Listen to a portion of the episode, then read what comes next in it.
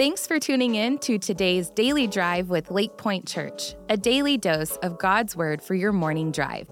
When the Word, not the world, becomes the majority of your week, your life will start to change. For that reason, our prayer is that God will speak to you through today's devotional.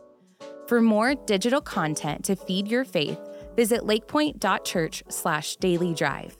And now let's dive into today's devotional. Hey, hey, hey, happy Valentine's Day, everybody. Hope that your heart is filled with love on this day. You know, I've only dated one girl in my entire life, started in the 10th grade, and it is still going strong. If you have someone special in your life, hope you celebrate them today.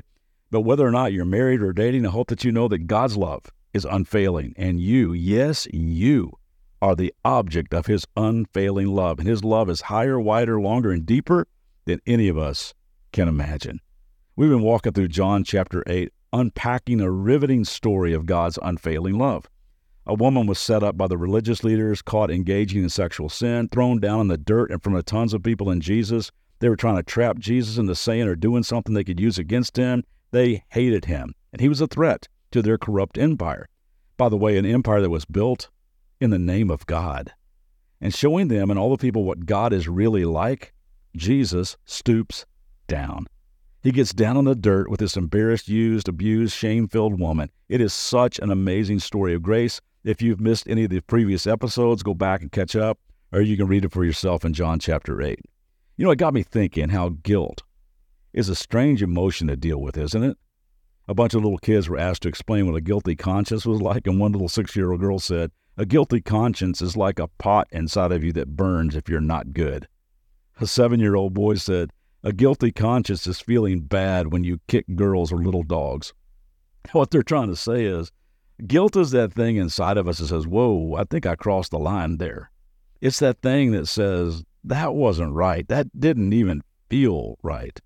I may have shared this with you before. My friend uh, Charlie Gerber, who's a brilliant counselor, showed me this one day, this little acrostic on guilt. He says that from God's perspective, guilt is a good thing. Guilt stands for God's unique intentional, loving treatment. God's unique, intentional, loving treatment in its purest form. Guilt is like that check engine light on the dashboard of your car that lets you know something's not quite right under the hood. God put that emotion in all of us to let us know that we've got something in there that we need to deal with. So, from God's perspective, it is a very good thing.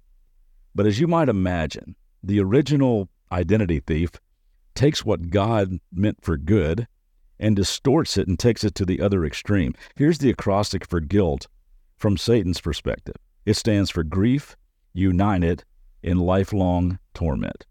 Grief united in lifelong torment. See how that fits his agenda to kill, steal, and destroy?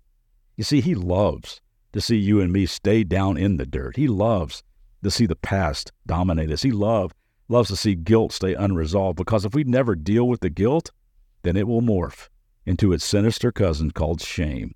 And I'm telling you, gang, shame is a whole other level.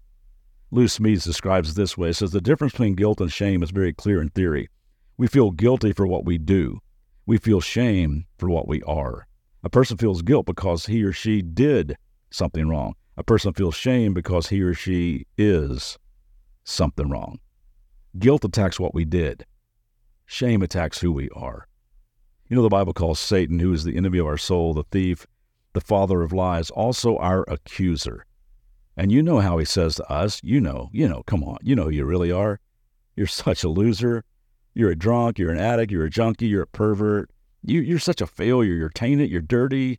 You're irreversibly stained. You're so stupid. You're so fat. You're so ugly. You're so lazy. You're so unloved. You're so alone. Always have been. You always will be. Look at you down in the dirt. You just need to stay there because let's face it, that's just who you are.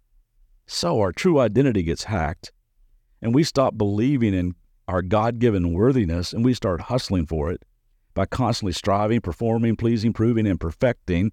And then guess who becomes your biggest accuser? You do.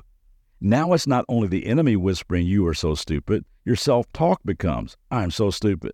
I'm so ugly. I'm so unwanted. And we start believing lies like, I'll be worthy when I can lose 20 pounds. I'll be worthy if I can get pregnant. I'll be worthy if I can just stay sober. I'll be worthy if everyone thinks I'm a good parent. I'll be worthy if I can get a scholarship. I'll be worthy when my salary reaches a certain level.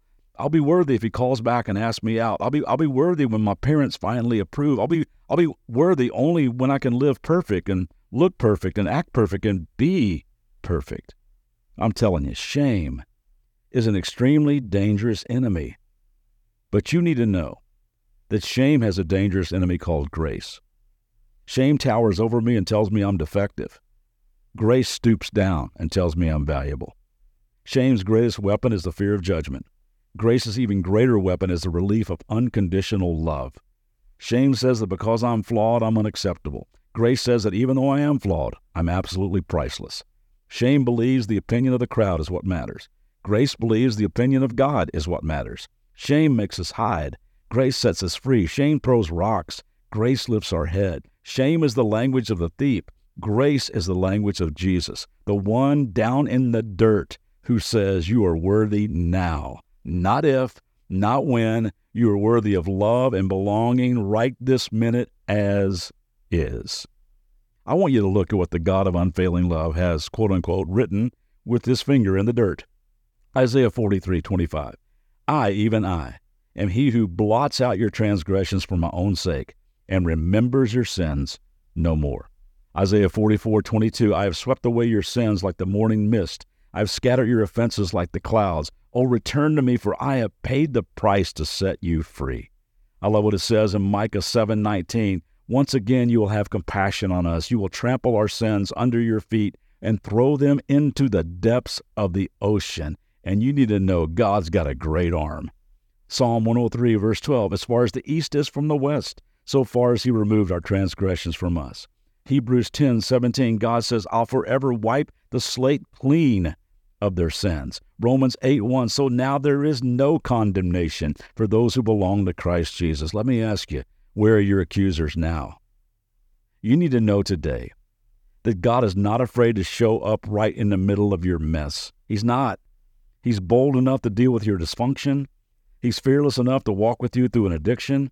He's heroic enough to lift you up out of any abuse or bullying you may have known. Jesus is humble enough to stoop down into the dirt and meet you wherever you are, just the way you are. There is hope for everyone. So I've been praying this week on this Valentine's Day that you would find the lover of your soul kneeling in the dirt today, that you would come face to face with unconditional love and amazing grace, and you would let Jesus take your shame. You're deeply loved. See you back tomorrow. Have a great day. Thanks for tuning in today. For more biblical teaching and worship, join us for our Church Online live weekend services on Saturdays at 5 p.m. and Sundays at 9:30 and 11 a.m. Central Standard Time. For more information, visit lakepointe.church/daily drive.